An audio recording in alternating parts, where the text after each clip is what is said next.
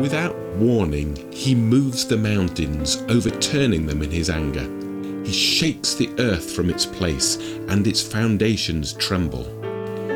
He alone spreads out the heavens and marches on the waves of the sea.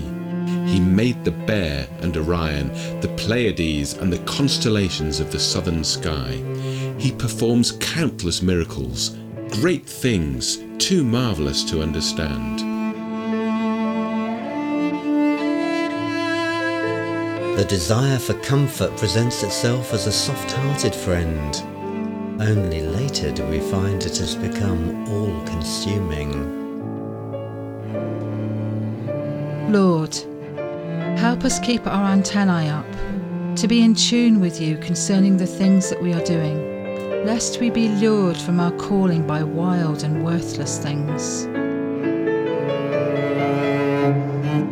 Those who drift on light and airy winds make ease their closest companion, but where your spirit holds sway, we must learn another way. Let's ask ourselves this leading question What are we doing today that is of eternal worth?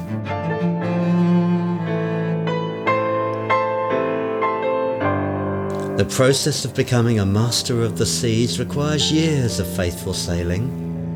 Don't wonder that I test your call to see if you will succumb to easier winds. The higher way requires allowing the Commander in Chief to reef your sails as many times as he needs to do.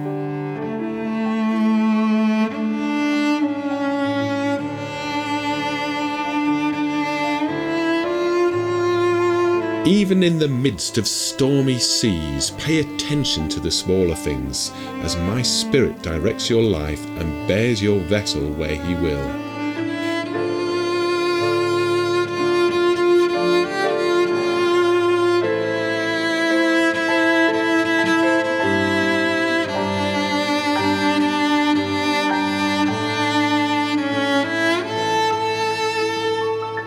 In bygone times, soldiers knew how important were their shields. It's not so different in the spiritual realm. To fulfill our destiny, we need an active wall of gallant friends and noble warriors. Round up this precious resource, and you will have the joy and the reward of seeing what your prayerful sighs have brought to birth.